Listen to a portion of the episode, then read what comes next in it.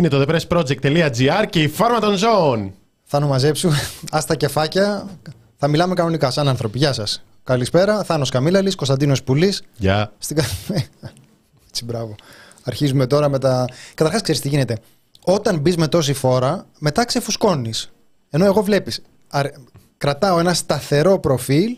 Είναι αυτή η, η μουτσούνα, η, με- η γροσούζικη, από αρχής μέχρι τέλους. Δεν απογοητεύεις τον κόσμο. Τι κάνετε, πώς είστε, πώς περάσατε το Σαββατοκύριακο.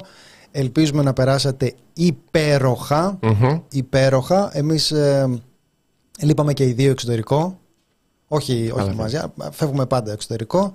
Και ε, έχουμε έρθει εδώ για να ξεκινήσει μια καινούργια εβδομάδα. Θάνο, κάθε εβδομάδα είναι μια καινούργια αρχή για μένα. Και ε, Δεν είμαι την, ακόμα ε, έτοιμος για να. το Σάββατο, το Σάββατο το βράδυ συνάντησα ένα παλιό φίλο και μου λέει: Ξέρεις κάτι, έχουμε δύο ζωές. Η δεύτερη ζωή ξεκινάει όταν καταλάβεις ότι έχουμε μόνο μία ζωή. Βαριά φιλοσοφία σήμερα. Φόρε, φίλε. Ότι πρέπει Και- για Δευτέρα που λίγο σκέφτεσαι το ότι έχεις κάνει λάθος και Παιδιά, ναι. περνάς αυτά που περνάς. Λοιπόν, Λοιπόν, με έπιασε η μέση μου σήμερα Όπα. και σας ακούω οριζοντιωμένος. Πώς να περάσει, εγώ καιρός είμαι. Ξεμάτιαγμα, θα πω εγώ. Λοιπόν, ε, ε, επειδή προέρχομαι από μια δυναστεία φυσικοθεραπευτών, μπορώ να τοποθετηθώ για αυτά τα, για αυτά τα ζητήματα υπεύθυνα. Λοιπόν, ε, αυτό θέλει συστηματικά, καθημερινά κολοτούμπες. Δηλαδή ξεκινάς το πρωί, κάνεις 10 κολοτούμπες. Ταν, ταν, ταν, ταν, ταν, ταν, ταν, ταν, Και θέλει μετρημένες και πάντα με τον ίδιο, με τον ίδιο τρόπο. Αν δεν μπορείς. Σαββατοκύριακο ανάποδα. Δηλαδή, αν δεν μπορείς να σκύψεις, γιατί έχεις κάτι... είσαι ένα βήμα πριν το λουμπάγκο, ας πούμε, οπότε δεν μπορείς να κάνεις την κολοτούμπα. Δεν θέλει ακινησία η μέση, παιδιά. Δεν θέλει ακινησία. Καλά, ακούς το κράκ εκεί πέρα, μένεις εκεί. Λοιπόν, ε, θα το κάνετε αυτό Δευτέρα, και, Δευτέρα με Παρασκευή και μετά Σάββατο και Κυριακή ανάποδα. Είδα τον πουλί στον ύπνο μου, ήταν ο εργοδότης μου, δεν είμαι καλά σήμερα. Δεν ξέρω πώς να το, πώς να το εκλάβω αυτό. Ε, ήμουν κακός εργοδότης. Ήμουν δηλαδή, ε, πώς να το πω, ε, ε, τύπου εργοδότης στιγμή, τύπου τι θέλετε. Τι εργοδότης ήμουν, ρε παιδί μου, μπορεί να ήμουν καλός εργοδότης. Αυτός που, που, που βλέπει τους ε, ε, δούλους του, βλέπει τους υποτακτικούς του εκεί πέρα, τους ε, σκλάβου που έχει Αυτός από κάτω, που- ναι. όσο ε, κα- κατά βάθος ε, σαν ανθρώπους. Δηλαδή δεν, δεν τους πληρώνει, αλλά νιώθει ότι είναι όλη μια οικογένεια. Αν ήμουν τέτοιος, κολοτούμπι, κολοτούμπι. Ε, κολοτούμπα σκέτη είμαι σφυροδρέπανο και πακό στην αγκάλη. Οι κολοτούμπες γίνονται μόνος με, μόνο με σφυροδρέπανο. Πρώτο μου live λέει ο Άλεξ, έχω λίγο τρακ, οκ. Και εδώ είμαστε μια μεγάλη αγκαλιά. Άλεξ μου, τι τρακ τώρα, σοβαρολογείς. Εδώ δε- δεν έχουμε εμείς που έχουμε τη- την ε, τύχη της χώρας στα χέρια μας. Και, και εγώ το είδα αυτό το όνειρο. και εγώ έχω δει όνειρο με το πουλί εργοδότη. Να μπει σε κανέναν Είναι ονειροκρίτη, κάτι. Τι το θα γίνει αν, καινούριο hashtag. αν δεις, ε, που λένε τα σκατά είναι λεφτά για κάποιο λόγο. Πώς το θυμήθηκες τώρα αυτό; είναι το πιο χαρακτηριστικό σε όνειρο που ξέρω ότι σημαίνει κάτι. Φώναζες. Δεν, δεν είχα την τύχη να το δω. Αφώναζα πολύ γιατί δεν είχα πιει πολύ καφέ. Το μεταξύ, εγώ δεν πίνω καφέ. Λογικό, λογικό. λογικό. Το, έχ- το, έχεις, ε, το έχεις πετύχει γιατί είμαι και φωνακλάς εγώ. Μπορεί να ήταν την ανασκόπηση πολλές φορές. Αυτό είναι το καλό σενάριο. Ότι είδε ο άλλο την ανασκόπηση τρεις, τέσσερις, πέντε φορές ως αρμόζει για να δεχθεί όλη αυτή την πληροφορία που είχε το επεισόδιο. Και μετά σε έβλεπε και στον ύπνο του. Δεν άντεξε άλλο. Πέρασε στο υποσυνείδητο. Ε, η αλήθεια είναι Δηλαδή θα ότι κοιμάται ο άλλος και θα ακούει πουλί να το εξηγεί το Παλαιστινιακό. Τι έγινε με την Ακμπα και με, τους, ε, με τον Ραμπίν. Λοιπόν, να γίνω εργάτης στο TPP. Γίνε. Α, με λεφτά. Όχι, με λεφτά όχι. Με λεφτά όχι. Δεν, ε, εμείς δεν, ε, δεν, δεν τα κάνουμε αυτά. Παίρνεις τον άλλο και πληρώνεται μετά. Έχω δει, εγώ τον έχω δει να μου λέει για τον Μπακογιάννη πριν χάσει. Μ' αρέσει αυτό το θέμα με, τα, με, τα, με τα όνειρα. Λοιπόν, υπάρχουν θέματα τα οποία είναι πολύ δύσκολα και σκληρά και υπάρχουν και θέματα τα οποία δεν θα έπρεπε δεν θα έπρεπε από σεβασμό προς τους ανθρώπους που υποφέρουν για αυτό που συμβαίνει αυτή τη στιγμή στο ΣΥΡΙΖΑ δεν θα έπρεπε να γελάμε αλλά να μιλήσουμε τη γλώσσα της αλήθειας Θάνο Πάντα. είναι λίγο, λίγο αστεία δεν είναι; Είναι πάρα πολύ αστεία. Είναι πάρα πολύ αστεία λοιπόν εντάξει Δηλαδή την κουβέντα ότι είναι αστείο αυτό που συμβαίνει στο ΣΥΡΙΖΑ και ότι ε, την κάναμε την Πέμπτη. Και από τότε σκεφτείτε πώς έχουν συμβεί. καλά τώρα που ήταν ε, τίποτα ε, δηλαδή μέχρι την πέμπτη έσκαγες χαμογελάκι Εδώ Πριν, πέρα πως, τώρα πριν είναι... ποστάρει στοίχημα για τη θέση τους στην Παλαιστίνη. ναι. Λέγαμε ότι είναι αστείο αυτό που συμβαίνει με τον Κασελάκη. Και το ΣΥΡΙΖα Αχ, γενικά. αμάν, αμάν. Ε, από τότε έχει ανέβει πολύ το επίπεδο. λοιπόν Να, θα- ξεκινη... θε- να ξεκινήσουμε από αυτό. Όχι, να ξεκινήσουμε από την, ε, από την ανασκόπηση και να πούμε λίγο ε, κάποιες πληροφορίες λίγο πιο ε, μ, ε, πρόσφατες για, την, ε, για τη Γάζα.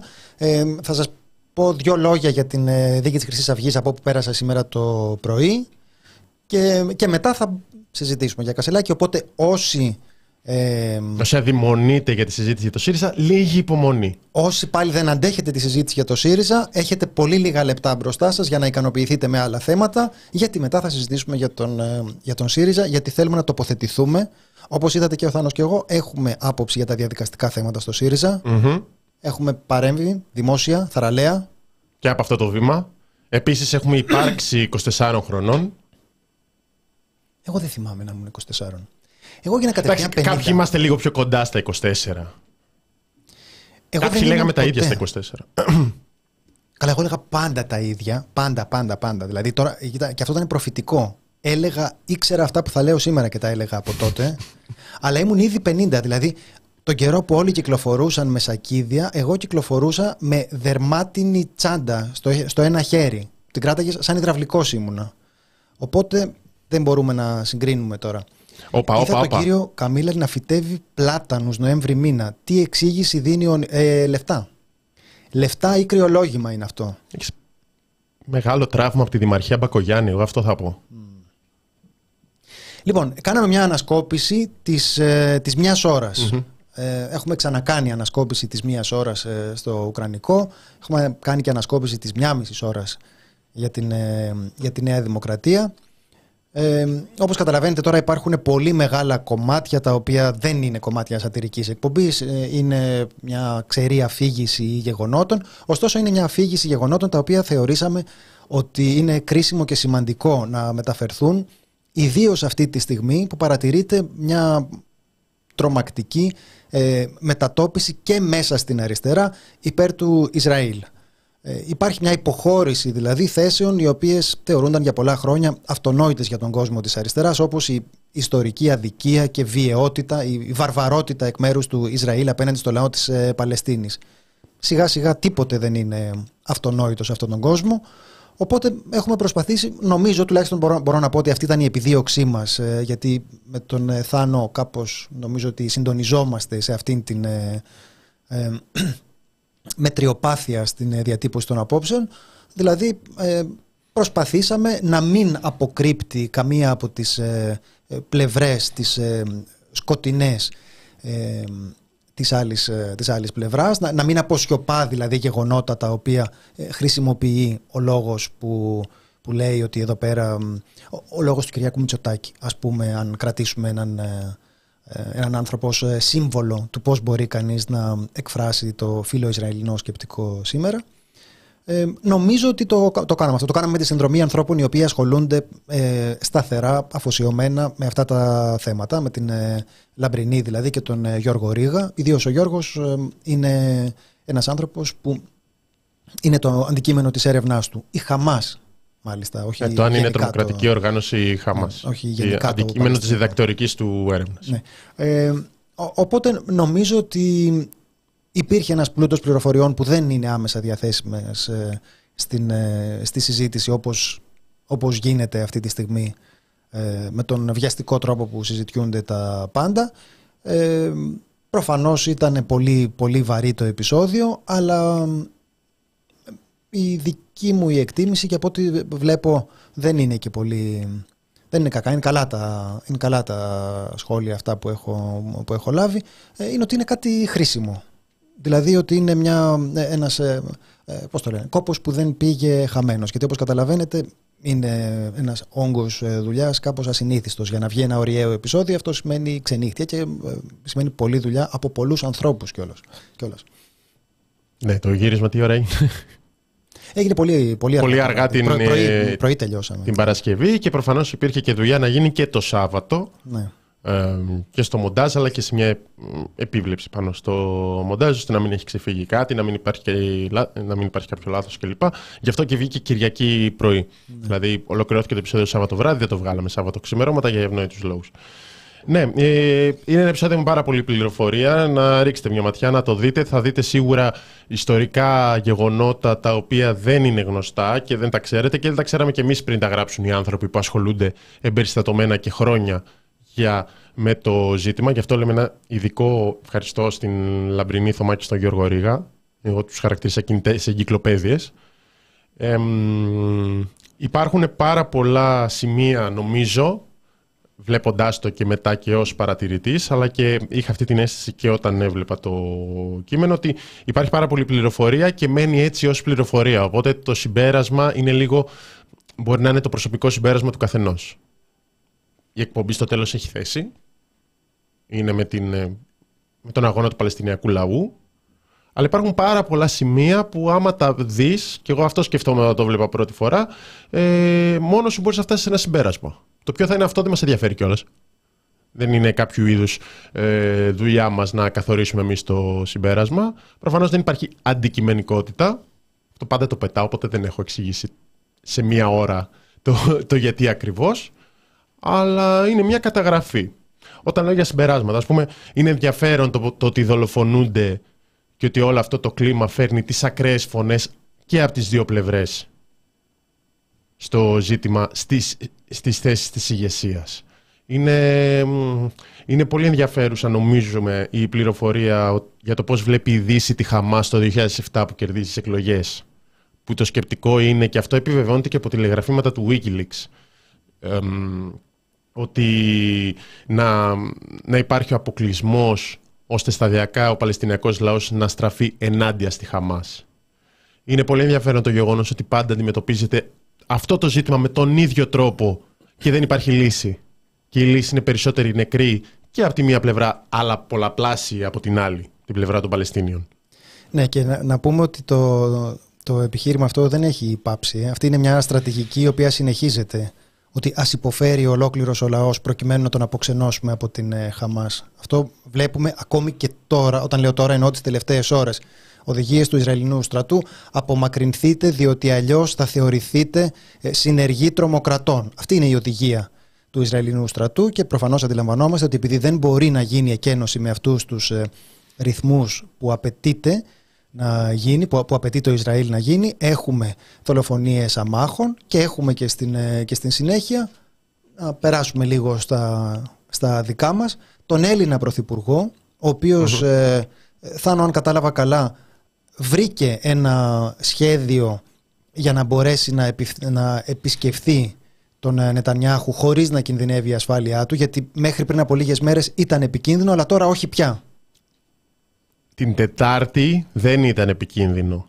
Ναι. Την Πέμπτη, μετά τον βομβαρδισμό του νοσοκομείου, ήταν επικίνδυνο, αλλά σήμερα δεν ήταν επικίνδυνο και πήγε. Πήγε ο Κυριάκος Μητσοτάκης, αυτό ακριβώς που θα θέλαμε από Έλληνα Πρωθυπουργό. Μας διέψευσε, δηλαδή και εμείς παρασυρώμενοι από την εγγενή, θα έλεγα, αισιοδοξία αυτής της εκπομπής. Λέγαμε ότι τουλάχιστον θα το αναβάλει για, για κάποιες εβδομάδες, να γλιτώσουμε το ρεζιλίκι. Δεν το γλιτώσαμε. Πέσαμε έξω αυτή την εκτίμηση. Λογικό. Ε, και πήγε σήμερα, Δευτέρα, την ώρα που, που ουσιαστικά έχει ξεκινήσει η εισβολή, ξεκινάει η εισβολή. Είναι, Είναι... ε- Εδώ και μία εβδομάδα δεν ξεκινάει η χερσαία επιχείρηση. Αυτό που γράφουν τα ενημερωτικά μέσα τα διεθνή είναι ότι ε, ο- το Ισραήλ δέχεται ε, πιέσεις να κουλάρει ε, λίγο, ότι αυτή είναι και η στάση του Biden και των Ευρωπαίων ε, συμμάχων να μην επεκταθεί το, αιμα- το ε, αιματοκύλισμα. Εξού και έχουμε μια εβδομάδα τώρα που περιμένουμε από ώρα σε ώρα ότι θα γίνει και δεν έχει γίνει. Ναι. Αυτό για τους υπόλοιπους. Να δούμε όμως. Να, να, κάνω, να μου επιτρέψεις να διαβάσω Νετανιάχου; Μπορείς να κάνεις Κυριάκο, άμα θέλεις. Ωραία, θα διαβάσεις Νετανιάχου.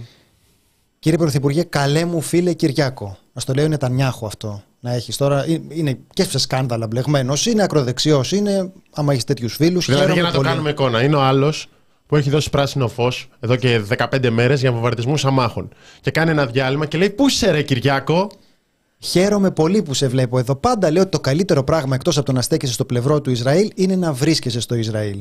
Όπως κάνεις εσύ, εκτιμώ την αλληλεγγύη σας, τη κυβέρνησή σας και του ελληνικού λαού. Μην ορκίζεσαι. Μην ορκίζεσαι. Γενικά για κανενός λαού την αλληλεγγύη μην ορκίζεσαι. Σιγά σιγά εμφανίζονται ποσοστά αξιοπρόσεκτα μέχρι και στις Ηνωμένες Πολιτείες. Και πάντως οι απαγορεύσεις διαδηλώσεων, για τις οποίες μιλάμε στο επεισόδιο, δείχνουν ότι δεν είναι και τόσο πάνδημη αυτή η υποστήριξη, γιατί αλλιώς δεν θα χρειαζόταν να υπάρχουν απαγορεύσεις των συγκεντρώσεων πολύ υπέρ της μαζι... Παλαιστίνης. Παρένθεση, είχαμε πολύ μαζικές διαδηλώσεις το Σαββατοκύριακο με αναφορές για 100.000 στο Λονδίνο. Πέρα από διαδηλώσεις στι Αμερικανικές πόλεις, για διαδηλώσεις στον αραβικό κόσμο, εντάξει, είναι πολύ πολύ μαζικές και επίσης εκεί δεν έχουν απαγορεύσεις.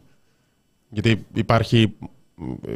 Είναι φοβερό να είσαι πιο πίσω σε ζητήματα δημοκρατίας από χώρες στις οποίες μονίμως κουνάς το δάχτυλο για τα ζητήματα δημοκρατίας και που προφανώς σε συντριπτικό βαθμό είσαι καλύτερος σε μια σειρά από ζητήματα τέλος πάντων. Εκτιμώ την αλληλεγγύη σας, της κυβέρνησής σας και του ελληνικού λαού αυτή τη σκοτεινή ώρα. Είναι μια μάχη του πολιτισμού απέναντι στην ε, βαρβαρότητα, ενάντια στη βαρβαρότητα. Μμμ, πείτε μας. Εντάξει.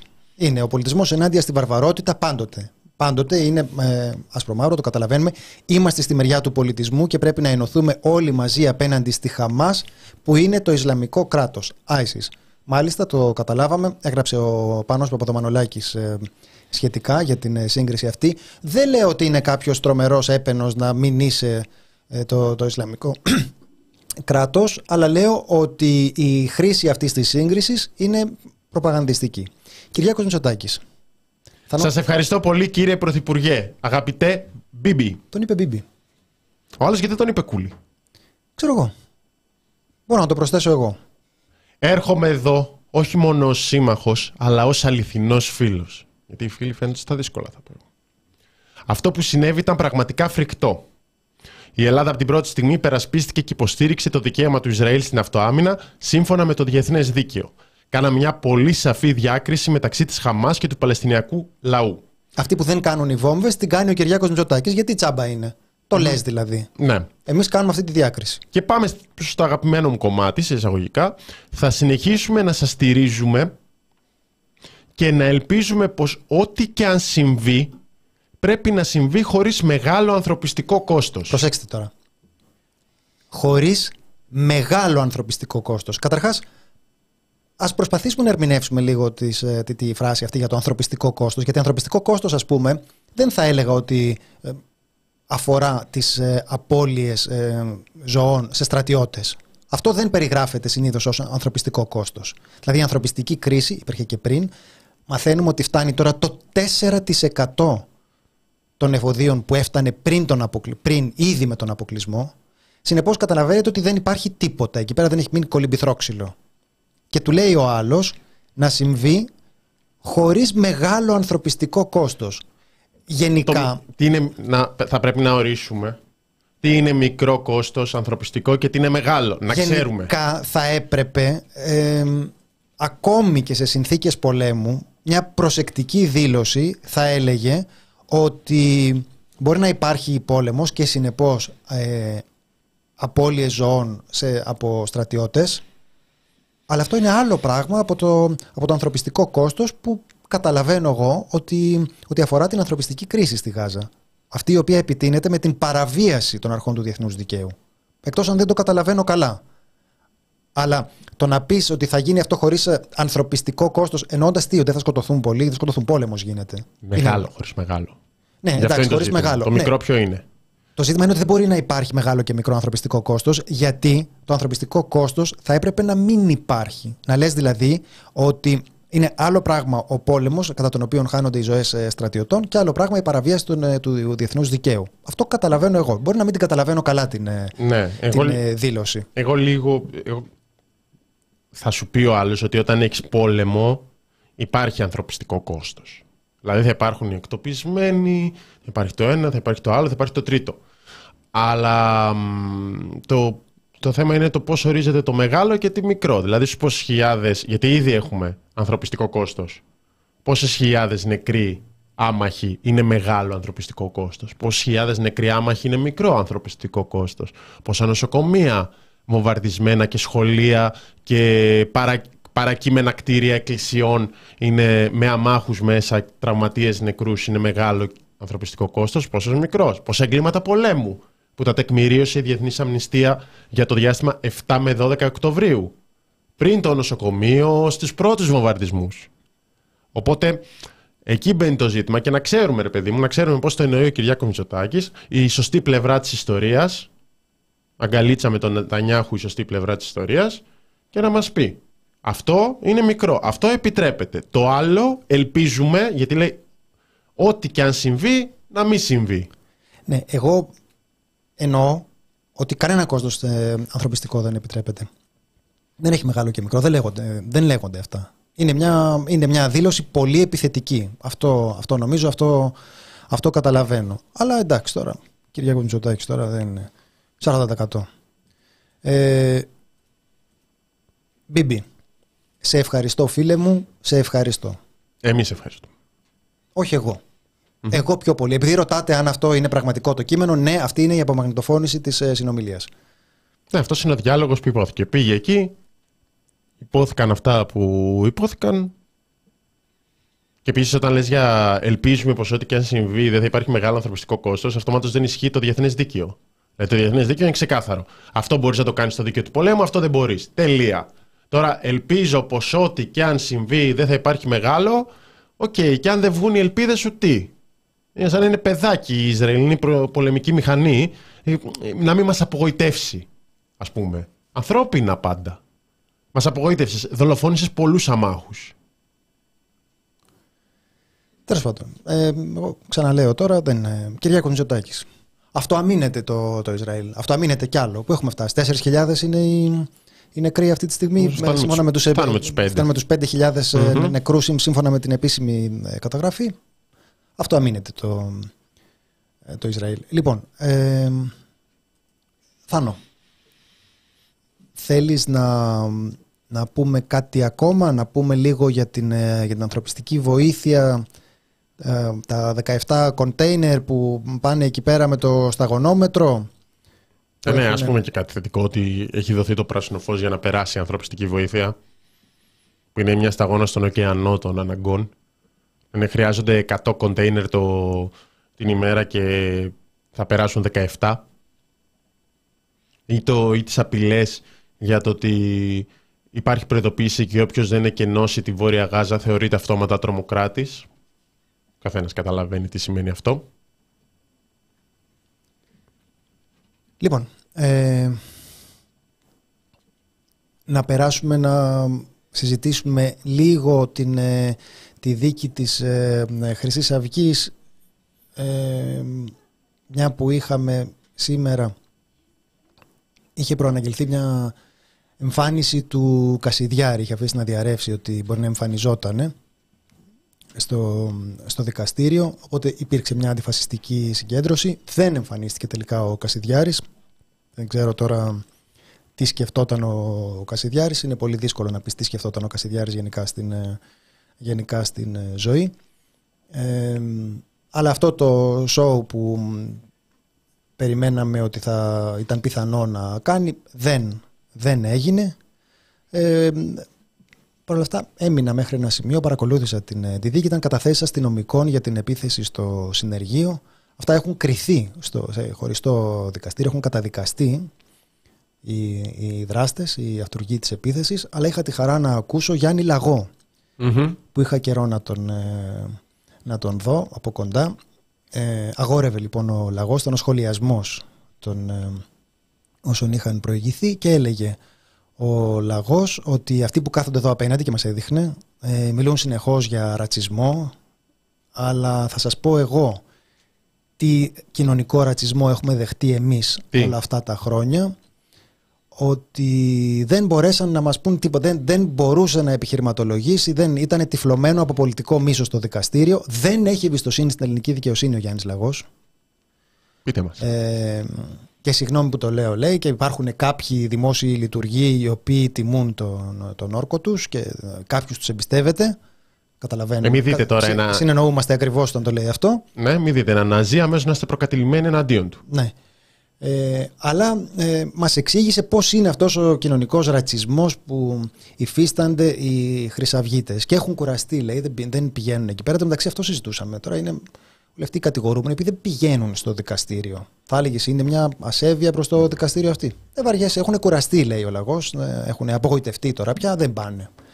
Ε, θυμόμαστε ότι η ηγετική ομάδα πηγαίνει όταν θέλει κάποιος να κάνει show, όπως σήμερα με τον Κασιδιάρη. Θέλει να κάνει show, άραγε θα εμφανιστεί, να κάνει το κομμάτι του, να βγάλει κανένα δεκάρικο εκεί πέρα για την ε, ε, πατρίδα, την Ελλάδα και διάφορα τέτοια. Γιατί δεν, δεν λένε και για το Χίτλερ, είναι προσεκτικοί. Ε, Αλλιώς προφανώς δεν είναι, δεν είναι εκεί πέρα οι άνθρωποι. Άμα είναι κανένα τέτοιο να μας πούνε για τον ε, κοινωνικό ρατσισμό που υφίστανται. Και στη συνέχεια ήταν αυτές οι καταθέσεις των αστυνομικών για την υπόθεση της ε, επίθεσης στο συνεργείο στην Ηλιούπολη, όπου είχε πλάκα όπως έχουν πάντα οι καταθέσεις των αστυνομικών, γιατί κανείς δεν θυμάται τίποτα. Μα τίποτα. Το ρωτάει η πρόεδρος και αυτή ήταν συντεταγμένη, αυτή με τα μηχανάκια. Δεν, ε, δεν θυμάμαι. Ε, πού πήγαιναν, πήγαιναν κάπου. Του λέει, κύριε Μάρτης, όλοι κάπου πηγαίνουν. Όταν προχωράει κάποιος, κάπου πηγαίνουν. Πολύ φιλοσοφικό. Έτσι είπαμε. Και εμείς αυτό σχολιάζαμε ότι είναι πολύ φιλοσοφικό. Αυτό όλοι από κάπου ξεκινήσαμε. Όλοι κάπου πηγαίνουμε. Κάπου αλλά πηγαίνουμε. πού, πού έπρεπε να τον. Ε, ναι, αλλά ξέρεις πού πηγαίνεις. Μήπως τελικά δεν ξέρουμε πού πάμε. Ε, και αν, Τροφή για σκέψη και στον ναι, κόσμο. Ναι, ναι. Και αν δεν ξέρεις, ε, το συνεργείο σε έδωσε το ωραίο ταξίδι. Είναι λοιπόν οι φασίστες που έχουν μαζευτεί εκεί πέρα για να κάνουν, ε, να κάνουν επίθεση και αφού γίνεται αυτή η κουβέντα που ήταν κάπως ε, καταλάβαινες ότι έχεις να κάνεις με έναν άνθρωπο που ε, προσποιείται ότι δεν καταλαβαίνει αυτό πήγε ένα επίπεδο πιο, πιο ψηλά, πιο δυνατά μετά με τον επόμενο νεαρό αστυνομικό που, που κατέθεσε τον ρωτάει, ο, ο Σκαρμέας τον ρώτησε έχετε καμιά ιδέα γιατί μπορεί να έγινε αυτή η επίθεση; Καμία λέει του λέει ε, μας είπατε ότι έχετε καταθέσει τέσσερις φορές για αυτό. Είναι τέταρτη σας ε, κατάθεση. Δεν έχετε αναρωτηθεί πώς και έγινε. Όχι. Όχι. Του λέει, ε, γνωρίζετε την περιοχή. Ναι. Γνωρίζετε και το, το μέρος αυτό. Ναι. Ε, είχαν υποπέσει στην αντίληψή σας οι προβολές αντιφασιστικών ταινιών. Όχι. Αντιφασιστικές συναυλίες, όχι. Αντιφασιστικές εκδηλώσεις, όχι. Μάλιστα, τίποτα άλλο. εντάξει, δεν είχε υποπέσει τίποτα στην αντίληψή του. Ξαφνικά εμφανίζονται αυτοί. Ποιος ξέρει τώρα, ε, είναι μερικοί, κάποιοι φοράνε μπλούζι Χρυσής Αυγής. Λέει, ε, και τι κάνανε εκεί πέρα, κάτι διάφορα λέει. Κάνανε, είχα ακούσει, κάνανε μαθήματα σε παιδιά. Και το, και το ρωτάς Καρμές, γιατί επιτέθηκαν; Για τα μαθήματα στα παιδιά, επιτέθηκαν. Πώς έτσι; Για ποιο λόγο. Αλλά τέλος πάντων, είναι τώρα μια λεπτομέρεια, αλλά πάντα, πάντα σημαίνει αυτό. Είναι αστυνομικός στο δικαστήριο. Είναι ένας ε, ε, στερεοτυπικός ρόλος για το. Είναι πολύ ωραίο. Για το δηλαδή, αν δεν έχετε παρακολουθήσει, πρέπει. Ναι. Πρέπει να δείτε αστυνομικό σε δικαστήριο. Αστυνομικό σε δικαστήριο. Δεν ξέρω. Δεν θυμάμαι. Δεν θυμάμαι. Δεν θυμάμαι. Δεν θυμάμαι. Πώς γίνεται, ρε φίλε. Τίποτα δεν θυμάσαι. Πού κοίταγες. Τι σε έχουμε αστυνομικό. Αλλά τέλος πάντων. Εντάξει. Μα είχατε ε, καταθέσει αυτό. Δεν ξέρω. Ε, ε, τώρα, τώρα λέτε κάτι άλλο από αυτό που είχατε καταθέσει. Τέτοιες φάσεις έχουν γίνει. Πολύ ωραία στιγμή. Α, ναι, να μην τους λέμε, να μην τους λέμε φασίστες. Τι άλλο πρέπει να γίνει; Δηλαδή έχει αναγνωριστεί από το δικαστήριο το ναζιστικό Ε, κίνητρο στις ηρωνικό εγκληματικές, ε, στις Ηρωνικό είναι. εγκληματικές πράξεις. Ε, όχι, έχουν κερδίσει δικαστήρια με το να μην τους λέμε φασίστες. Παιδιά, αυτό είναι, είναι αλήθεια ότι υπάρχουν περιπτώσεις που αυτό ε, ε, το, λένε, το λένε οι ίδιοι και υπάρχουν και δικαστές, όπως θα έλεγε και ο Γιάννης Λαγός, υπάρχουν και δικαστές που είναι στο, που είναι στο πλευρό τους. Ε, 10 ευρώ από τη Μαρία.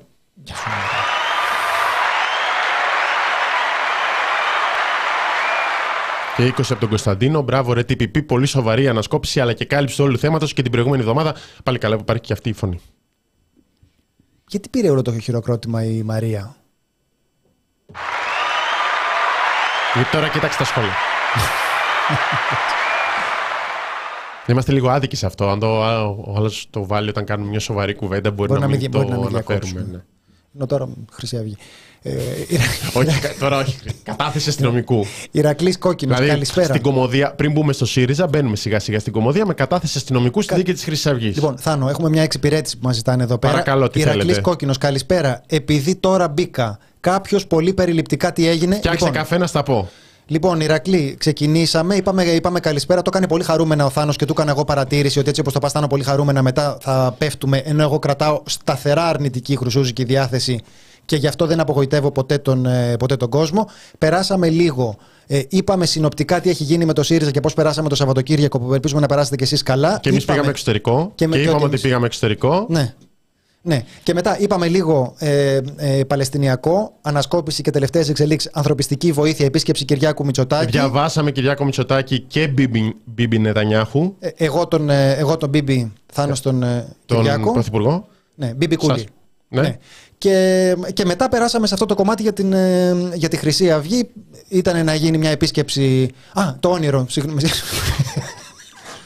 ναι, και ε, αναφέρθηκε και πολλοί κόσμοι για κάποιο λόγο βλέπεις στον όνειρό του τον Κωνσταντίνο. Ω εργοδότη. Ναι, εμένα με βλέπουν να φυτεύω πλατάνια. Γιατί είμαι ενός εργοδότη και σε ενός κυπουρό, δηλαδή; Τι, τι φάση είναι. Κάπως αυτή; είναι ξεκάθαρη, μα είναι ξεκάθαρη η ρόλη σε αυτή την εκπομπή. Το ποιος είναι το αφεντικό Κωνσταντίνο, φαίνεται. Και ποιος φυτεύει τα πλατάνια; Ναι. Έτσι φαίνεται ποιος φυτεύει τα πλατάνια. και αυτή ήταν η περίληψη της εκπομπής, Ηράκλη. Ευχαριστούμε. Αν θες τώρα μετά από αυτό να συνεχίζει να μας ακούσει, εντάξει, δικό σου πρόβλημα. ναι, τέλος πάντων, αν θέλ, μπορούμε να το κάνουμε αυτό. Μπορεί, μπορούμε ανά 20 λεπτό να κάνουμε μια σούμα έτσι. Δεν έκραξε ο Κωνσταντίνος Κουκουέ. Α, ωραία, δεν άργησα. γιατί τώρα, γιατί; Πάτε να βγάλετε ρε παιδιά να με, να με στιγματίσετε με αυτόν τον, ε, με αυτόν τον τρόπο που με αδικεί κατάφορα. Καταρχάς, τι είπαμε και την καλή μας την, ε, την κουβέντα. Υποσχεθήκαμε ότι θα λέμε για πάντα, ό,τι, ό,τι και να γίνει τώρα. Λοιπόν, ε, αυτά. Θάνο. Νομίζω ότι ήρθε η ώρα. Ήρθε η ώρα. Έχουμε, βάλε μια μουσική στην τύχη. Πάτα ένα κουμπί. Όποιο να είναι. Κατάλληλο θα είναι. Με αυτό που γίνεται στο ΣΥΡΙΖΑ, όποιο κουμπί και να πατήσει θα ταιριάζει.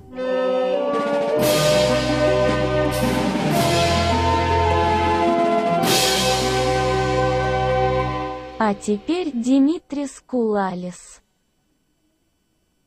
Δεν ξέρω, παιδιά. Τα παράπονα στο, στο νόστιμο νήμαρα. Αυτοί τα έχουν βάλει. Λοιπόν. Μπανταμ. Λοιπόν, λοιπόν, λοιπόν. Θα Σε- Λέμε. Λοιπόν, ΣΥΡΙΖΑ. ΣΥΡΙΖΑ. ΣΥΡΙΖΑ. Μπορώ να το κάνω πολύ. βγάζω, βγάζω και ένα δεκάλεπτο έτσι, αλλά δεν θέλω, δεν θέλω επειδή πληρώνετε τώρα για εκπομπή, δεν θα. λοιπόν.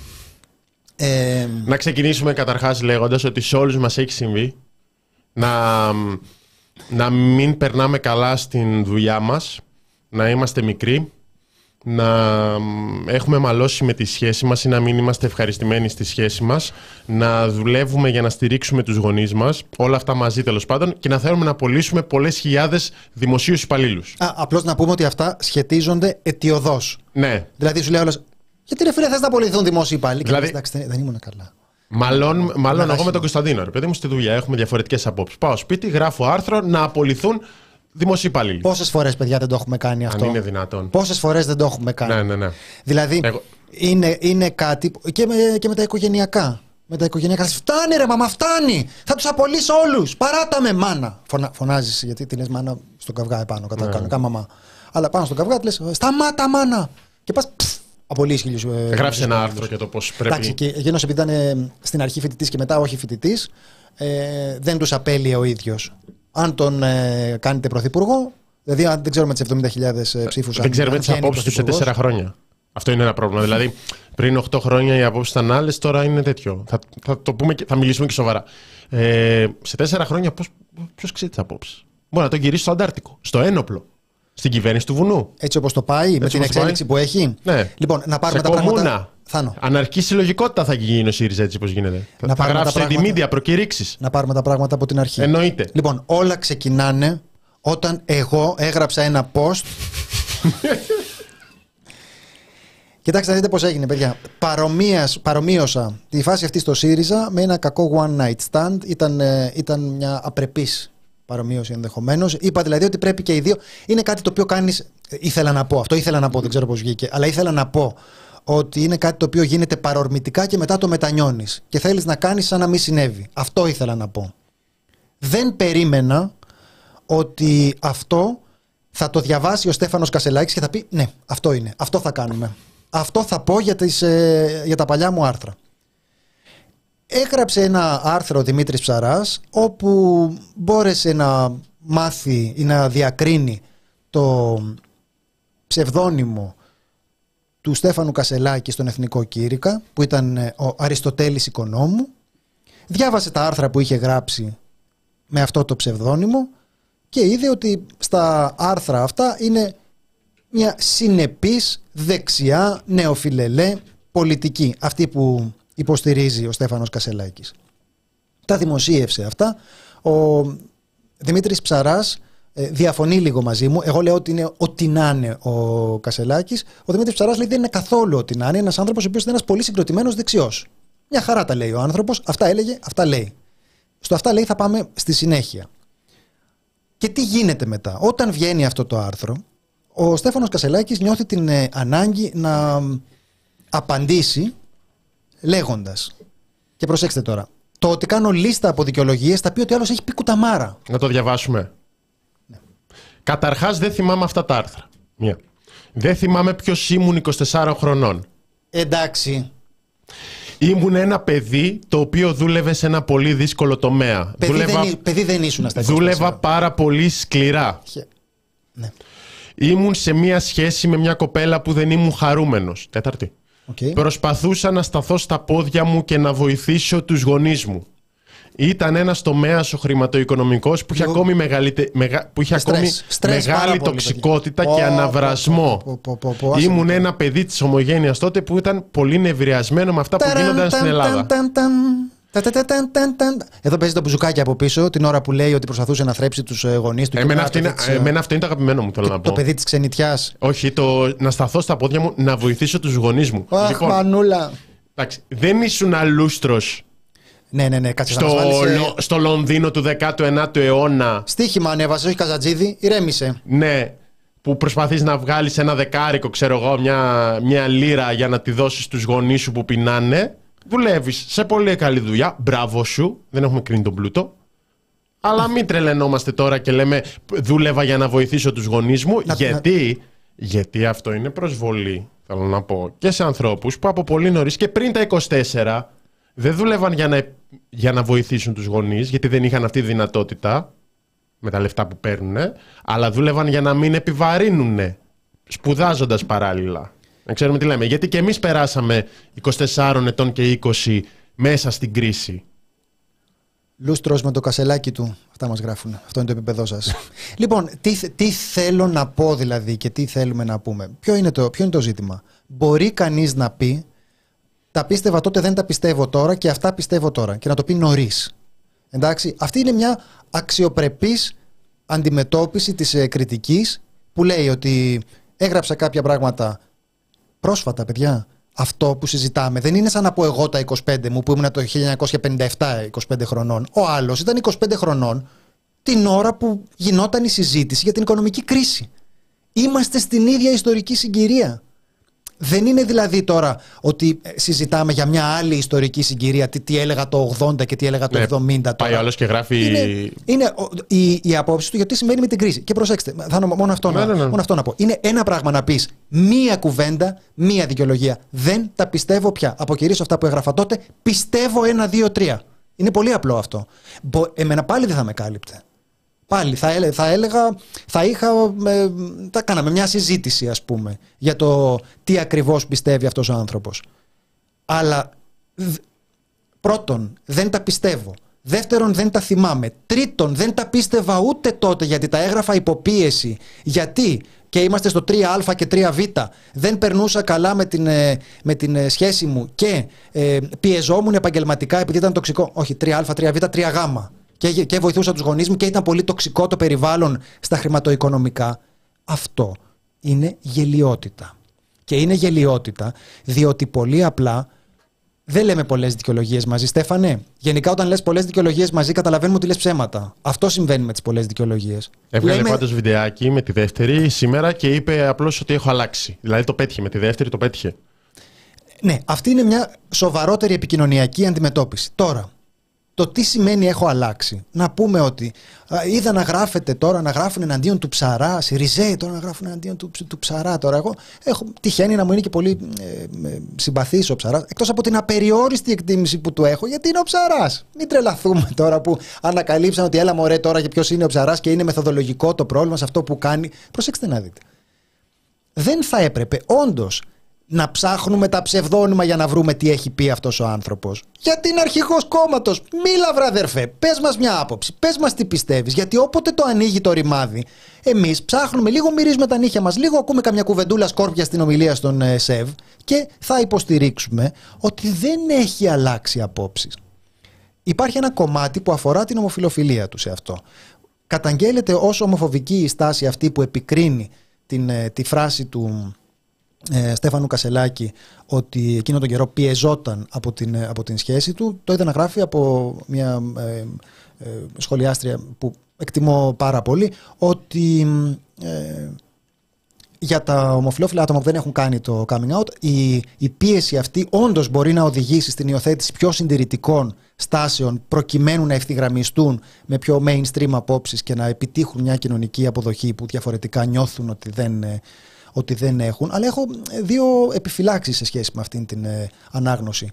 Ε, λέει κιόλας ότι συνεπώς αυτού του τύπου οι- οι προσωπικές εμπειρίες δεν είναι ε, ιδιωτικές αλλά έχουν πολιτικό πρόσημο και προφανώς συμφωνούμε σε αυτό αλλά εξηγεί στη συνέχεια ότι αυτό δεν το έδωσε ο Κασελάκης. Ένα το κρατούμενο. Ότι δεν εκφράζεται πολιτικά για αυτά, δεν συλλογικοποιεί αυτές τις εμπειρίες, μιλάει πάντοτε, λέει το βιωματικό προφίλ μου. Άσε με ρε καημένε με το βιωματικό προφίλ σου. Τι είναι εδώ πέρα για να, να συζητήσουμε για το βιωματικό προφίλ σου; Τι είναι reality, σε reality παίζεις; Ποιο βιωματικό προφίλ; Μόνο απόψεις έπρεπε να συζητάμε. Δεν σου φταίνε τα κανάλια που ασχολούνται με την ιδιωτική σου ζωή. Γε- τουλάχιστον εμείς δεν θα το κάναμε. Μπορεί τα κανάλια να κάνανε, να κάνανε ό,τι θέλανε, να προσπαθούσαν να, να συζητήσουν το αν φοράς ε, καρό σακάκι και αν το σπίτι σου έχει κήπο με δύο λίμνες. Τα έχουν ξανακάνει στο παρελθόν τα κανάλια και θα σε υπερασπιζόμασταν σε αυτό και θα συζητούσαμε για τις απόψεις σου. Αλλά δεν τις ξέρουμε γιατί δεν τις λες. Προσέξτε να δείτε. Το ένα ζήτημα είναι αυτό, ότι ο ίδιος δεν εκφράζεται πολιτικά και εκφράζεται πάντοτε με αυτή τη στροφή προς το ιδιωτικό και συναισθηματικό. Συνεπώς το γεγονός ότι δεν δίνει συνολικ- ε, συλλογικό πολιτικό πρόσημο σε αυτά που, ε, σε αυτά που λέει, νομίζω ότι, έχει να, ο- ότι είναι ένα σημείο στο οποίο πρέπει και μπορούμε να το ασκήσουμε κριτική. Το δεύτερο, που το είπε η Νεκταρία πριν να μπούμε στο ραδιόφωνο και μου φαίνεται πολύ λογικό επιχείρημα, είναι ότι αφού υπέγραφε με ψευδόνυμο πώς υπερασπίζεται κάποια ταυτότητα, πώς υπερασπίζεται την ένταξή του ή τε- ε, αντιλαμβάνομαι και πραγματικά επειδή δεν είναι, εμένα δεν είναι αυτό το, ε, δεν είναι αυτή η ιστορία μου, το βιωματικό μου προφίλ αν θέλετε, οπότε μπορεί να είναι κάτι που να μην το καταλαβαίνω, ε, να μην το καταλαβαίνω σωστά. Αλλά υποθέτω ότι αυτό που εννοούμε είναι ότι υπάρχει μια αγωνία απ- αποδοχής από την, από την κοινωνία. Αυτό αντιλαμβάνομαι ως μια τάση ενός ανθρώπου να ευθυγραμμιστεί με ένα πιο συντηρητικό προφίλ προκειμένου να τον αποδεχτούν διότι έχει ενοχές. Ε, εσωτερικευμένες. Τουλάχιστον αυτό καταλαβαίνω και συγχωρέστε με αν, αν, δεν το έχω, αν δεν το έχω καταλάβει σωστά. Αυτό δεν συμβαδίζει με το ψευδόνυμο. Το ψευδόνυμο δεν αφήνει κάποιο τέτοιο περιθώριο. Δεν έχει κάποιο νόημα δηλαδή ως προς την κατασκευή ενός τέτοιου, ε, μιας τέτοιας εικόνας ε, προς τα έξω. Οπότε θα έλεγα ότι αυτό που γίνεται είναι ότι έχουμε έναν άνθρωπο ο οποίος όντως αντιμετωπίζει τις, ε, τα, τις πολιτικές προκλήσεις που ε, συναντά ως αρχηγός ε, κόμματος ως ένα προσωπικό καυγά. Και σε αυτό μάλλον έχω δει και εγώ και όχι ο Δημήτρης ε, Ψαράς, είναι ότι να είναι. Η απάντηση ήταν ότι να είναι. Δεν μπορεί να λες πέντε δικαιολογίες μαζί ρε φίλε, δεν γίνεται. Είναι, είναι αυτογελιοποίηση. Δεν γίνεται. Καλά και συνεχίζει τώρα, τώρα το πήρε υπερβολικά πολύ αρχηγικά να προσθέσουμε, γιατί πέρα από το βιωματικό προφίλ, κατηγόρησε όσο όποιους του κάνουν κριτική για κομπλεξισμό και για τη διαγραφή του Στέφανου Τζουμάκα είπε «Δεν με νοιάζουν τα όργανα». Τα δεν ακούγονται πολύ καλά στο, σε μια μεριά του κόμματος του ΣΥΡΙΖΑ. Έχει ξεκινήσει από χθες μια κουβέντα για το αν έχεις δικαίωμα να αλλάξεις άποψη. Και παρά την πλάκα που κάναμε με το ότι μπορεί κάποια στιγμή να, να μην είμαστε καλά στη ζωή μας και να γράψουμε για απολύσεις δημοσίων υπαλλήλων ή να πανηγυρίσουμε με την εκλογή της κυβέρνησης Σαμαρά. Πρέπει να αναλαμβάνει κανείς την ευθύνη των ναι. απόψεών του, παιδιά. Τώρα. Δεν, δεν μπορεί να λες: ε, Είχα στεναχώρια και τα έγραφα. Δεν ναι. μπορεί να εξηγείς ψυχολογικά τις ε, ναι. απόψεις σου. Δεν, δεν, δεν είναι. Ε, εγώ δεν μπορώ να την αποδεχτώ αυτή τη στάση. Από τη θέση ευθύνης που κατέχει τώρα. Δεν μπορεί. Δηλαδή, ε, είναι στοιχειώδης ανάληψη ευθύνης και απέναντι στο παρελθόν σου, ακόμη και αν έχεις αλλάξει. Θα το συζητήσουμε αν έχει αλλάξει. Συγγνώμη, θα. Ναι, ναι, ναι. Ε, Προφανώς ο καθένας έχει δικαίωμα να αλλάξει απόψεις, έτσι. Μερικές φορές, ε, συχνά τέλος πάντων, είναι και στόχος ας πούμε, κινημάτων για δικαιώματα να αλλάξει ο άλλος πολιτική άποψη. Δεν γίνεται δηλαδή απλώς να το λιδωρούμε. Στόχος, ξέρω εγώ, του, για τα δικαιώματα των ομόφυλων ζευγαριών είναι να σταματήσει ο κόσμος να είναι ομοφοβικός και να μπορεί να λέει ο άλλος: Εγώ ήμουν αμοφοβικό, εγώ έγραφα άρθρα, άλλαξα και πλέον βλέπω ότι ήμουν άδικος. Βέβαια και πάλι αναλαμβάνεις μια ευθύνη και λες: Άλλαξα. Αυτό που είπε με τη δεύτερη ο Κασελάκης. Αυτό είναι το ένα ζήτημα. Όμως, από τη στιγμή που είναι δικαίωμα του κάποιου, κάποιου να αλλάζει απόψεις και μερικές φορές είναι και πολύ σωστό αυτό, γιατί ας πούμε κάνουμε κριτική στον κάθε Άδωνη Γεωργιάδη που ήταν αντισημίτης στο παρελθόν ή έβριζε τη Νέα Δημοκρατία ως βουλευτής του Λάος και τώρα είναι αντιπρόεδρος της Νέας Δημοκρατίας. Και ο... γιατί λέμε για το τσεκούρι του Μάκη Βορύδη; Γιατί και αυτοί τα ίδια λένε. Και αυτοί λένε άλλαξα. Ο Γεωργιάδης για το απέναντι στο Εβραϊκό Συμβούλιο λέει ζήτησα συγγνώμη. Με συγχώρεσαν. Ο Βορύδης λέει ήμουνα νέος Εκεί αυτοί δέχονται κριτική και δεν θα δεχθεί ο Κασελάκης; Γιατί λοιπόν υπάρχει αυτό. Τι είδους κριτική δέχονται; Το ερώτημα. Από τους ίδιους ανθρώπους που μπορεί σήμερα να αθωώσουν τον Κασελάκη και να πει μικρός ήταν. Ναι, ναι, ρε παιδί μου. Καταρχάς δεν ήταν μικρός, ρε παιδιά. 24 χρονών ήταν. Δεν είμαστε μωρά 24 χρονών. Αυτό Εντάξει που... τώρα, έχεις ψηφίσει ε, δύο φορές τώρα. Αυτό... Ηρεμία τώρα με το μικρός. Αυτό που θέλω να πω είναι ότι κάθε, ουσιαστικά κάθε περίπτωση εξετάζεται έτσι. Ατομικά κατά περίπτωση. Και ουσιαστικά ο άλλος γίνεται αντικείμενο κριτικής και νομίζω ότι αυτό που ψάχνουμε να δούμε είναι, είναι ειλικρινής η αλλαγή ή υπάρχει καιροσκοπισμός. Δηλαδή, έστω ότι αν κάποιος, κάποια, ψηφίσει στον πρώτο γύρο Αχτσιόγλου στα εσωκομματικά του ΣΥΡΙΖΑ και μετά όταν δεν βγει σου λέει άλλαξα άποψη και τώρα ψηφίζω Κασελάκη, τώρα που είναι πρώτος, δικαιολογημένα έχεις κάποιες απορίες και λες άλλαξες όντως άποψη ή θες να είσαι με τον νικητή; Μπαίνει το ζήτημα του καιροσκοπισμού. Οπότε και εδώ πέρα τίθεται πάλι το ίδιο ζήτημα. Είδες φως και μπήκες στο ΣΥΡΙΖΑ και με δύο βιντεάκια πήρες το κόμμα από τους άλλους, που είναι δικό τους πρόβλημα μεταξύ που χάσανε από άνθρωπο με δύο βιντεάκια. Ή πλέον είσαι με τη σύγχρονη αριστερά και το Δημοκρατικό Κόμμα. Είναι ένα ερώτημα. Και δεν βλέπουμε τις θέσεις. Δηλαδή, έχουμε πάρα πολύ υλικό. Αυτό συζητούσαμε χθες με τον Κωνσταντίνο. Έχουμε πάρα πολύ υλικό για την νεοφιλελεύθερη περίοδο του Στέφανου Κασελάκη. Δεν έχουμε υλικό για την αριστερή περίοδο του Στέφανου Κασελάκη.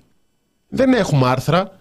Δεν έχουμε. Έχουμε τα βίντεο των δύο λεπτών. Επίσης, θα ήταν πάρα πολύ καλό αν μπορούσε αυτά να τα έχει βγάλει. Μια... Υπήρξε κάποια στιγμή κατά την οποία ε, συνέβη αυτή η μεταστροφή; Δηλαδή εμφανίστηκε κάποια στιγμή, άνοιξαν οι ουρανοί και άκουγε ένα Σεούλ, γιατί με καταδιώκεις. Ε, συνέβη κάτι τέτοιο στη ζωή του. Υπήρξε μια κομβική στιγμή κατά την οποία από αμυγής, ακρεφνής, νεοφιλελεύθερος έγινε αριστερός. Αυτά που έχει γράψει τώρα, ε, αυτά που έχει βγάλει ο, ο Ψαράς για τα, για την, ε, τα οικονομικά του Ρέιγκαν, ε, αντιλαμβανόμαστε ότι είναι κλασικές δεξιές οικονομικές ε, συνταγές. Υπήρξε κάποια στιγμή κατά την οποία άλλαξε; Αυτή η στιγμή κατά την οποία άλλαξε ήταν μια στιγμή την οποία δεν ένιωσε την επιθυμία να κοινοποιήσει και σε άλλους ε, αυτή την τεράστια μεταστροφή στη ζωή του από τη δεξιά στην αριστερά; Πώς άλλαξε σιωπηρά; Ποιον κοροϊδεύουμε ρε παιδιά τώρα; Ποιον κοροϊδεύουμε, αυτό είναι το ερώτημα. Δηλαδή, κοροϊδεύονται μεταξύ τους οι ΣΥΡΙΖΕΙ. Αυτό, αυτό γίνεται αυτή τη στιγμή.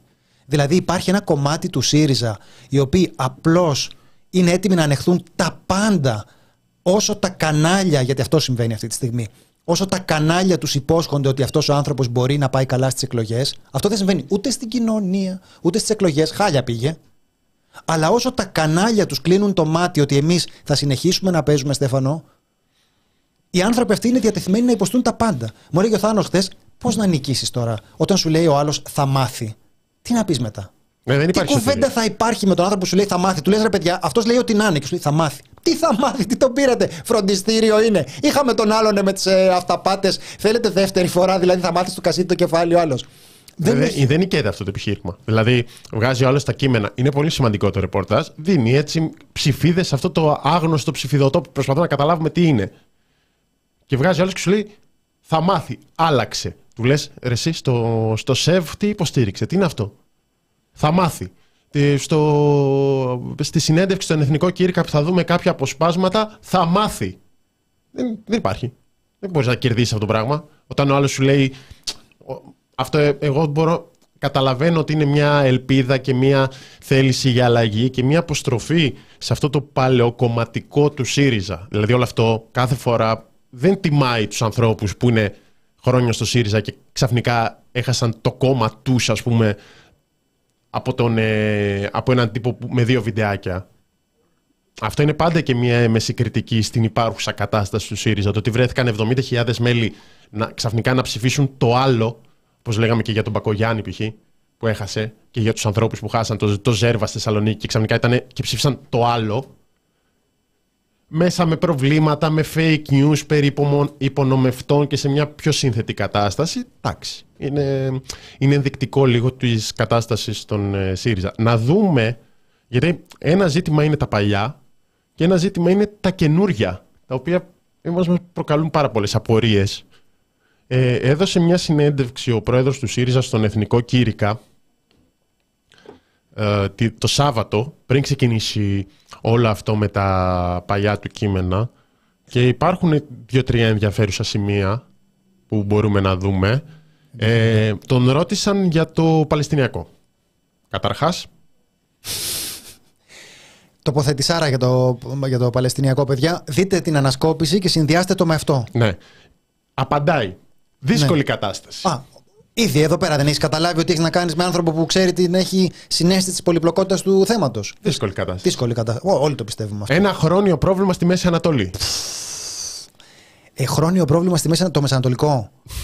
Έχουμε ειδική λέξη, ξέρω, ειδικό χαρακτηρισμό στην γλώσσα. Λοιπόν. Το Μεσανατολικό, ρε φίλε, το έχεις κάνει; Λοιπόν, χρόνιο, ε, δύσκολη και χρόνιο πρόβλημα. Mm-hmm. Ε, μέχρι εδώ τώρα το δεν το κοκαλό. Δεν λύνεις πιθανά εγκλήματα πολέμου με άλλα εγκλήματα πολέμου. Οπα. Δεν πιστεύω ότι η Χαμάς εκπροσωπεί τον Παλαιστινιακό λαό. Mm-hmm. Υπάρχει, δηλαδή, πρώτα τη Χαμάς βλέπουμε σε όλο αυτό το ζήτημα, στα πιθανά εγκλήματα, εγκλήματα πολέμου. πολέμου δηλαδή. Να μην υπάρξει περαιτέρω κλιμάκωση, να επιστρέψουμε σε αποφάσεις του ΟΗΕ για να μπορέσουμε να έχουμε κάποια βιώσιμη λύση για δύο κράτη. Είναι ο μόνος τρόπος. Για τα υπόλοιπα θα μιλήσω μέσω των επίσημων θέσεων του κόμματος. Αυτό με τις επίσημες θέσεις του κόμματος, μην το λες, πάλι έχει γράψει εκτενώς ο, ο Ψαράς. Είναι ένας άνθρωπος ο οποίος δεν υπάρχει περίπτωση να τις ξέρει και όλα τις επίσημες θέσεις του κόμματος, αλλά θα μιλήσουμε για τα stock options και τι είχε συμβεί εκεί πέρα. Πώς το πρότεινε ο Μητσοτάκης, απάντησε ο Τσίπρας το επανέφερε ο Κασελάκης, θα δούμε για τις αριστερές θέσεις, αλλά γενικά δεν φημίζεται για την επαφή του με τις θέσεις του κόμματος ο Στέφανος Κασελάκης. Εδώ στα δύσκολα εντωμεταξύ, επίσημες θέσεις του κόμματος. Τύπου γράψτε μου καμιά ανακοίνωση να, να, να τη βγάλετε εσείς, γιατί εγώ μπορώ να ποστάρω τραγούδια στο Facebook μόνο. Λοιπόν, να, υπάρχουν και άλλα δύο. Το ένα είναι τα οποία τα χρησιμοποιεί και, και σου λέει γιατί διαφωνούμε; Είναι, προ, είναι προσωπικό το πρόβλημα, δεν είναι πολιτικό. Το έθεσε σήμερα. Ε, διαφωνεί κανείς με τις αλλαγές στο στράτευμα; Πάμε να δούμε Έχουμε τε- αλλαγές στο στράτευμα; το στράτευμα. Το στράτευμα τα λέει. Εκεί, τα- εκεί παιδιά τα λέει πολύ καλά. Παιδιά, εκεί είναι πολύ προοδευτική θέση. Για το στράτευμα. Δεν θέλω τα παιδιά να κάνουν 9 μήνες σκοπιά χωρίς να μαθαίνουν τίποτε. Μπράβο. Συμφωνώ. Πλέξιμο. Συμφωνώ. Εγώ δεν συμφωνώ. Τι... Ναι, ναι, συγγνώμη, ναι. Όχι, δεν θες να... δεν- Ούτε εγώ θέλω. Δεν θέλω, δεν θέλω, δεν θέλω, δεν Δεν θέλω. θέλω γενικά. όμως. Όχι, δεν θέλω να με πάνε εκεί 9 μήνες και να αποφασίσει το κράτος τι θα μάθω. Προτιμώ να καθαρίζουν δάση και να κάνουν αντιπυρικές ζώνες. Και αν είναι μηχανικοί να χτίζουν γέφυρες στην περιφέρεια που ρημάζει. Αυτό υπάρχει το μηχανικό του στρατού, αλλά μην το πείτε. Υπήρχε εξατοντιασμένο Ναι, ναι, τώρα ναι, γιατί δεν ναι, βολεύει ναι, τους οκ. εργολάβους. Και βέβαια να υπάρχει και αμυντική προετοιμασία και κατάρτιση όχι μόνο για άντρες αλλά και για γυναίκες. Ωραία. Χρειαζότανε. Χρειαζότανε γιατί αυτή είναι πολύ καλή πρόταση, παιδιά. Οπότε θα εξακολουθήσουμε να σπαταλάμε το χρόνο μας στο στρατό. Θα τον σπαταλάνε και οι γυναίκες και προσέξτε να δείτε. Δεν θα ασχολούμαστε με σκοπιές και τέτοιες αηδίες. Απλώς θα προσφέρουμε δωρεάν εργασία στο κράτος.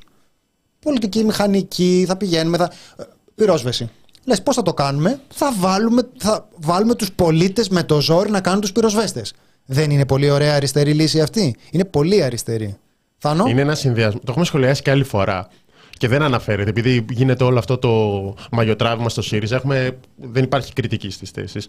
Αυτό που λέει και φαίνεται όλο και περισσότερο, γιατί έχει ξαναυποθεί αυτό και από τον Ναύαρχο Αποστολάκη, τον Αντιβασιλέα, εμ, είναι η κι- κοινωνική θητεία, να, που ουσιαστικά είναι η εναλλακτική θητεία που ήδη υπάρχει, απλώς είναι τιμωρητική, να τη φέρουμε, να σταματήσουμε να παραβιάζουμε τις, ε, ε, το ευρωπαϊκό πλαίσιο για το παραβίαση για την οποία καταδικαζόμαστε επανειλημμένα στην Ευρώπη, γιατί η εναλλακτική θητεία είναι τιμωρητική, είναι 15 μήνες, ενώ η η κανονική θητεία είναι 9, 12 πλέον με τον, ε, Κυριάκο, με τον Κυριάκο Μητσοτάκη, ε, και να βάλουμε και γυναίκες μέσα. Προοδευτικότατο. λοιπόν, πολύ δηλαδή, ωραία. Πολύ από ωραία την σειρά. κατάργηση της στράτευσης όπως αυτό αναφέρεται, έχουμε πάει υποχρεωτική στράτευση για άλλες δουλειές άνδρες-γυναίκες. Ναι, ναι, αυτό το άλλες δουλειές, παιδιά, είναι καταπληκτικό. Η καλύτερη πρόταση είναι. Η καλύτερη πρόταση. Σκλάβοι του κράτους για να καλύψει, ας πούμε, το αν καίγονται τα δάση. Και, Ναι, και- πάμε όμως εκεί που είναι πραγματικά τολμηρό ο Στέφανος, παιδιά. Εκεί που θα κάνει τις τομές προς ένα σύγχρονο κράτος. Μιλήσατε για το διαχωρισμό κράτους-εκκλησίας. Πώς το καταλαβαίνετε αυτό; Κωνσταντίνε, θες να... Λοιπόν, ε, άλλο πίστη, άλλο θεσμό της Εκκλησίας. Πιστεύω ότι μπορεί να υπάρξει ένας τρόπος να γίνει μια μετάβαση σε αυτονομία της Εκκλησίας από το κράτος. Μετάβαση σε αυτονομία της Εκκλησίας από το κράτος. Με πλήρη σεβασμό στην εκκλησία. Με πλήρη σεβασμό στην Εκκλησία. Είμαι κι εγώ ο ίδιος θρησκευόμενος. Όχι ότι αυτό είναι προϋπόθεση για να μπορώ να έχω αξιοπιστία στο θέμα, αλλά είναι θέμα δημοκρατίας. Η Εκκλησία είναι ένα μεγάλο μέρος του πολιτισμού της Ελλάδας και πρέπει να παραμείνει, αλλά πρέπει να αυτονομηθεί. Θάνο, θέλετε να με ρωτήσετε κάτι για την Εκκλησία, πείτε μου. Πηγαίνετε στην εκκλησία. Το πατριαρχείο είναι... Πηγαίνετε στην εκκλησία, τον το, τον ρωτάει, τον ρωτάει δημοσιογράφος. Πηγαίνετε στην εκκλησία. Και βέβαια πηγαίνω, και βέβαια. Και ξαναλέει μετά. Μου λες, τον κοροϊδεύεις. Το αγαπημένο. Θυμάμαι τις προσευχές που μου δίδασκε η γιαγιά μου, η Αλεξάνδρα, η κριτικιά, γιαγιά. Ιησούς Χριστός νικάει και όλα τα κακά σκορπάει. Που ακόμα τις κάνω. Αυτό είναι Ακόμα. ξεμάτιασμα. Δεν ξέρω, παιδιά. Αν, αν μπορεί λίγο το chat να μας βοηθήσει σε αυτό, είναι προσευχή το Ιησούς Χριστός νικάει και όλα τα κακά σκορπάει ή είναι ξεμάτιασμα; Επειδή τώρα εγώ δεν την ξέρω τη θρησκεία τους καλά. Αν θέλει λίγο το chat να μας, ε, να μας πει. Εσείς το χρησιμοποιείτε αυτό καταρχάς; Ξεματιάζεστε; Έχετε προσευχές της γιαγιάς σας που τις χρησιμοποιείτε όταν θέλετε να κάνετε χωρισμό εκκλησίας κράτους. Γιατί η αλήθεια είναι ότι ο τρόπος με τον οποίο φαντάζομαι και εγώ λες, ποιος άνθρωπος θα μπορέσει να τα βάλει με την Εκκλησία και να κάνει επιτέλους αυτόν τον χωρισμό Εκκλησίας κράτους και λες. Ο Στέφανος. Σίγουρα ο Πρω- τρόπος για να πρω- γίνει αυτό είναι πρώτο ο άνθρωπο. Θεός. Όχι Παναγία μου. Δηλαδή είναι ο άνθρωπος τώρα ο οποίος μας λέει ότι εκκλησιάζεται και ε, λέει τις προσευχές της ε, γιαγιάς του, το Ιησούς Χριστός νικάει και δεν ξέρω εγώ τι άλλο. Και σε αυτόν τώρα θα εναποθέσουμε τις ελπίδες μας. Είναι ευχή λαϊκή. Πετάγεται τώρα η Λαμπρινή να μας πει τώρα για τη θρησκεία. Λαμπρινή. Άσε ρε Λαμπρινή τώρα καημένη θα μας πεις σε εμάς τώρα που έχουμε φάει το Άγιο Όρος με το κουτάλι, σε παρακαλώ. Ναι, επίσης να ενημερώσουμε ότι η Εκκλησία είναι αυτόνομη. Δηλαδή το πρόβλημα, είναι, το πρόβλημα δεν είναι ότι το κράτος παρεμβαίνει υπερβολικά στην Εκκλησία. Σου λέει διορίζει ας πούμε ε, Μητροπολίτες, να διορίσει τον Αρχιεπίσκοπο. Δεν συμβαίνει αυτό στον εναγκαλισμό κράτους εκκλησίας. Θάνο, έχουμε Δεν μια είναι σαν τη δήλωση. δικαιοσύνη που το κράτος διορίζει τους δικαστές λίγο μέσα στις άκρες. Ε, ε, το πρόβλημα είναι ότι η εκκλησία παρεμβαίνει στην αυτονομία ανεξαρτησία του κράτους και μπορεί να κόψει και κανέναν υπουργό παιδείας όπως το παρελθόν τον Νικοφίλη. Το είπα αυτό το όνομα τώρα. Ε, έχουμε ένα πολύ σημαντικό σχόλιο. Μας γράφει κάποιος ε, που, που είναι εγώ λέει το Ιησούς Χριστός νικάει το, το χρησιμοποιώ όταν, ε, όταν ακούω, δηλ- όποτε διαβάζω δήλωση Κασελάκη. Εντάξει ρε παιδιά. Εντάξει, τώρα ηρωνεύεστε όμως την ε, πίστη του άλλου και αυτό παιδιά είναι μεγάλη απρέπεια. Είναι μεγάλη απρέπεια να ηρωνεύεστε την πίστη του, του άλλου, ιδίως ενός αριστερού, αριστερού ηγέτη που θα κάνει την, ε, τον διαχωρισμό εκκλησίας και κράτους.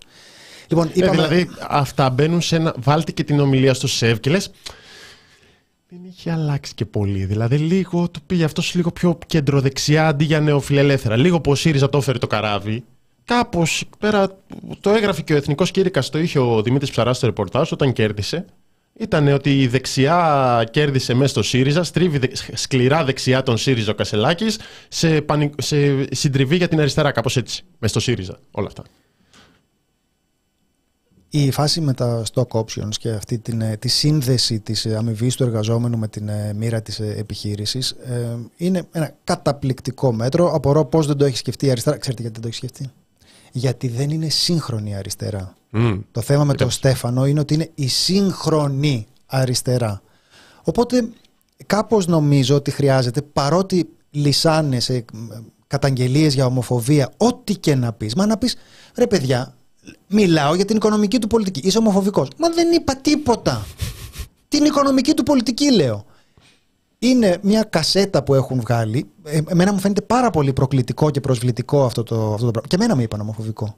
Και μάλιστα νομίζω το έλεγα και στο ραδιόφωνο με το φοβερό σχόλιο ότι ε, και βέβαια είναι φανερό αρκεί να, αρκεί να διαβάσει προσεκτικά. Εντάξει. Λοιπόν, αυτό χρησιμοποιείται πάντοτε ως ασπίδα απέναντι σε οποιαδήποτε κριτική προκειμένου να μην πούμε το, το ελάχιστο και αυτονόητο εδώ πέρα. Ότι αυτός ο άνθρωπος ό,τι και να λέτε, ό,τι όσο και να προσπαθήσετε να στέλνετε την ε, μπάλα στην εξέδρα, θα κριθεί για τις απόψεις του. Θα κριθεί. Πώς θα το κάνουμε τώρα; Είναι αρχηγός της αξιωματικής αντιπολίτευσης. Δεν θα συζητάμε μονίμως για το σκύλο του, ούτε για τις δύο λίμνες στο σπίτι του, στον κήπο του στη Νέα Υόρκη. Δεν θα συζητάμε για αυτά. Θα χρειαστεί να συζητήσουμε για το τι θα κάνει στην ε, ε, πρακτική άσκηση της ε, πολιτικής με τη στάση που θα κρατήσει. Τώρα η αλήθεια είναι ότι ο ΣΥΡΙΖΑ αυτή τη στιγμή είναι για όποιον έχει κρατήσει κάποια αριστερά αντανακλαστικά και εγώ πιστεύω ότι υπάρχουν άνθρωποι που τα έχουν κρατήσει. Καταλαβαίνω ότι αυτό εξοργίζει τον κόσμο που εναντιώθηκε στα μνημόνια και που θεωρεί τον ΣΥΡΙΖΑ προδότη του όχι του δημοψηφίσματος. Το καταλαβαίνω. Πιστεύω ότι στον ΣΥΡΙΖΑ εξακολουθούν να υπάρχουν άνθρωποι οι οποίοι έχουν αριστερά αντανακλαστικά. Διαφωνώ μαζί τους με το ότι έχουν μείνει. Μπορεί να μην το καταλαβαίνω, μπορεί να μην μου φαίνεται καλή ιδέα, αλλά τέλος πάντων υπάρχουν αυτοί οι άνθρωποι. Υπάρχουν. Είναι οι άνθρωποι με τους οποίους μιλάμε από τον ε, ΣΥΡΙΖΑ. Ε, παιδιά, και εμείς σκέφτεστε μόνο τα, τα στελέχη, ας πούμε, για να πείτε ότι ο άλλος κέρδισε αξιώματα. Σκεφτείτε μέλη, ανθρώπους που μπορεί να τρέχανε, ανθρώπους που, μπορούσε, που σκέφτηκαν ε, με διαφορετικό τρόπο σκέψη, ίσως από ότι εσείς, ότι μπορούν να αλλάξουν κάτι προς το καλύτερο μέσα σε μια πολύ άσχημη κατάσταση και σε σχετισμούς. Αυτό είναι μια. Αυτή είναι μια θέση. Δεν θα συμφωνήσουμε. Δεν συμφωνήσαμε, αλλά είναι μια σεβαστή θέση. Τι Για να τις, κάνουμε λα- τώρα; για τις λαϊκές ευχές εδώ πέρα και κατάρες και τέτοια ε, η Μαρία μας γράφει εγώ λέω πίσω μου σε έχω σατανά όταν ακούω Μητσοτάκη παιδιά ε, πείτε μας για αυτά γιατί και, και εγώ Αυτά είναι τα βασικά, δεν, αυτά είναι τα ε, βασικά.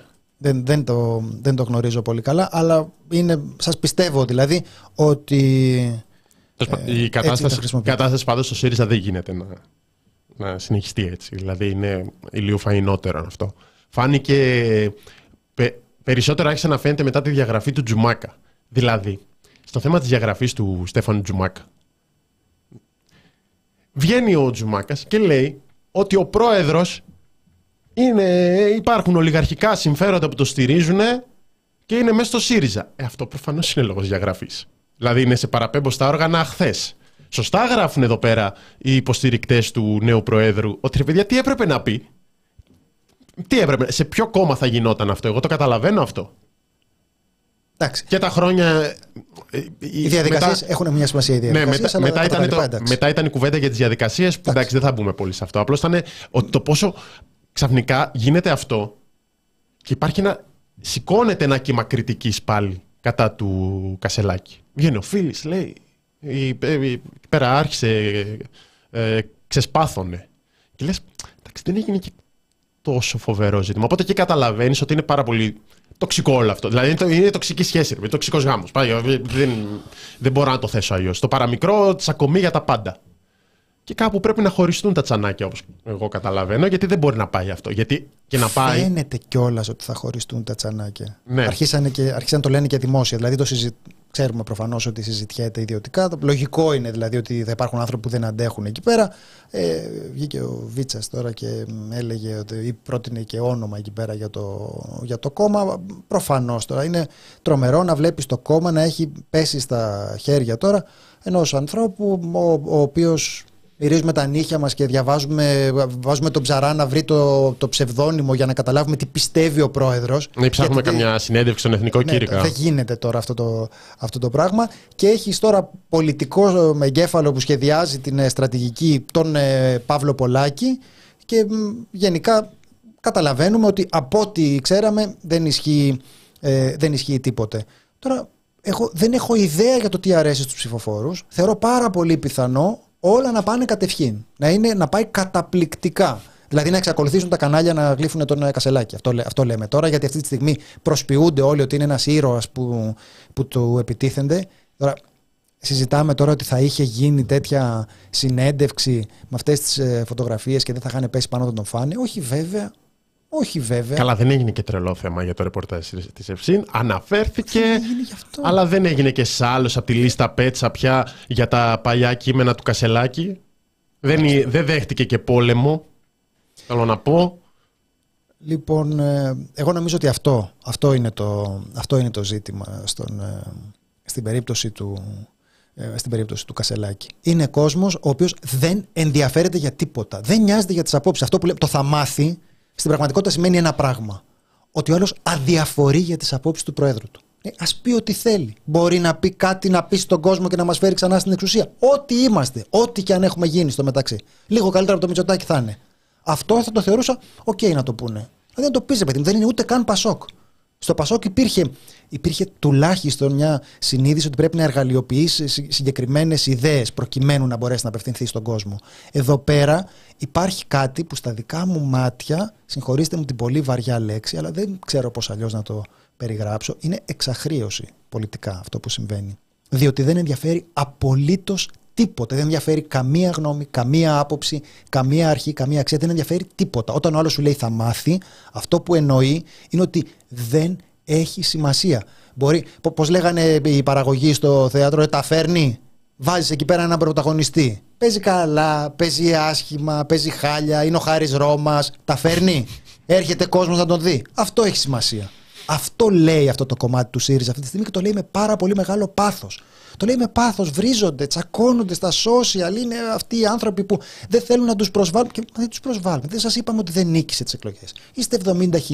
Δεν σας είπαμε ότι ε, δεν υπάρχετε. Λέμε ότι αυτό που συνέβη εδώ πέρα είναι μια ριζική αδιαφορία για τις απόψεις. Γι' αυτό βγάλατε έναν άνθρωπο που δεν ξέρετε τι πιστεύει. Και καθόμαστε και μυρίζουμε τα νύχια μας για να βγάλουμε άκρη για το τι πιστεύει. Επειδή αδιαφορείτε απολύτως για τις απόψεις του. Εμένα- Το μόνο που σας ενδιαφέρει είναι αν σας βοηθάνε τα κανάλια να εκλεγεί. Όσο σας βοηθάνε θα λέτε ότι πάει μια χαρά. Ναι, εμένα ε, με τρομάζει και με αειδιάζει αυτός ο φανατισμός. Το είχαμε πει και πριν τις εκλογές. Ε, μ, γιατί καταλαβαίνω ότι μερικοί από αυτούς είναι, θα είναι πρόθυμοι να υποστηρίξουν τα πάντα. Θα είναι η επόμενη φρουρά όπως είναι η, φρου, η, Μητσο, η Μητσοτακική, ας πούμε, που δικαιολογούν τα πάντα. Και από τώρα το κάνουν αυτό. Φαντάσου να πάρει και εξουσία. Οπότε γι' αυτό λέω ότι με τρομάζει. Δεν είναι προφανώς 70.000 αυτοί. Είναι αυτοί που με πάθος θα υποστηρίξουν ό,τι κοτσά να πει ο νέος πρόεδρος. Το ίδιο ισχύει για οποιονδήποτε υποστηρίζει οποιαδήποτε κοτσά να υποθεί. Αλλά εδώ πέρα το βλέπω σε ένα βαθμό που δεν είναι τέτοιο. Δηλαδή, φαντάζομαι, ό,τι και να απαντήσει. Τώρα να τα πει αυτά. Τώρα να πει τα σωστές οι 15.000 πωλήσεις. Μπράβο, Στέφανε! Επιτέλους, Στέφανε! Κάποιος το είπε για εκείνη την περίοδο. Έπρεπε να πωλήσουμε κι άλλους. Το φαντάζομαι αυτό. Θα μπορούσε να συμβεί αυτό. Πώς λέμε για το Μητσοτάκι και τον Μπακογιάννη, που, λέμε ότι, που λέγαμε ότι ο Μπακογιάννης θα μπορούσε να ανατινάξει την Πανεπιστημίου και πάλι θα τον ψήφιζε ο κόσμος γιατί είναι ο Μπακογιάννης. Θα έλεγε επιτέλους κάποιος ανατείναξε ε, την Πανεπιστημίου. Επιτέλους δεν, δεν Τόσο βλέπω, καιρό δεν τη θέλαμε ανατιναγμένη ναι. και δεν είχε τολμήσει κανείς να το κάνει. Ναι, ή κάτι θα ξέρει, κάτι βλέπει μπροστά ο Δήμαρχος. Αυτό το πράγμα, αυτός ο φανατισμός δεν είναι. Είναι κατά της πολιτικής. Είναι κατά της. Ε, ε, είναι πολύ εύκολα χειραγωγήσιμος. Εγώ το είχα γράψει και όταν είχαν ξεκινήσει οι επιθέσεις σε δημοσιογραφικά μέσα που συνεχίζονται, ε, όπως όλοι καταλαβαίνουμε, σε δημοσιογραφικά μέσα για την κάλυψή τους στις εκλογές. Που πάντα όταν δεν τους άρεσε και όταν ήταν σκληρή κριτική, από μέσα που θεωρούν κοντινά τους το ΣΥΡΙΖΑ, ε, πάντα έχουν ζήτημα. Μόνο όμως όταν κάνουν σκληρές ερωτήσεις στους δικούς τους.